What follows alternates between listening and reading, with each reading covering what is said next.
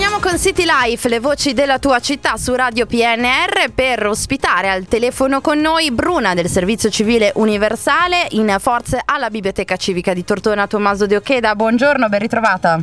Buongiorno e grazie per l'invito. E allora anche questa settimana andiamo alla scoperta delle novità in biblioteca, sia dal punto di vista degli eventi che dei consigli di lettura.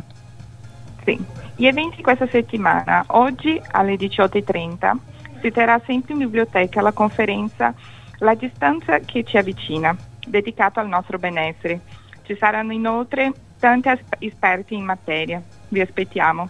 Ricordo inoltre alle persone che la, no- la mostra su Tommaso di Ocheda in biblioteca è ancora visibile fino a mercoledì 24.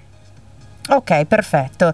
Eh, quindi fino a mercoledì 24 gennaio sarà ancora eh, possibile visitare la mostra documentale su Tommaso De Ocheda di cui tanto abbiamo parlato anche proprio grazie alla collaborazione eh, dei volontari del servizio civile sempre ospiti all'interno del nostro mercoledì mattina proprio per raccontarci anche queste novità. Eh, Bruna, per i consigli di lettura questa settimana cosa avete pensato?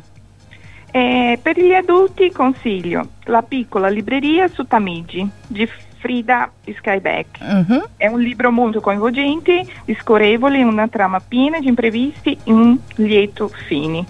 Invece per i ragazzi più piccoli, Tommy consiglia 1111 La centrale dei desideri, scritto da una ragazza di 16 anni, Mariana Leva che ha anche presentato il suo libro in Biblioteca sì. Tortona in occasione sì. Eh, dell'inaugurazione della nuova ala proprio per i ragazzi e le ragazze. Sì, giusto, giusto, è un libro scritto molto bene consigliamo questo. Quindi una, una, prima opera di una scrittrice che speriamo possa avere molta fortuna eh, nella sua carriera, davvero davvero agli albori, visto che come diceva Bruna si tratta eh, di una ragazza di 16 anni.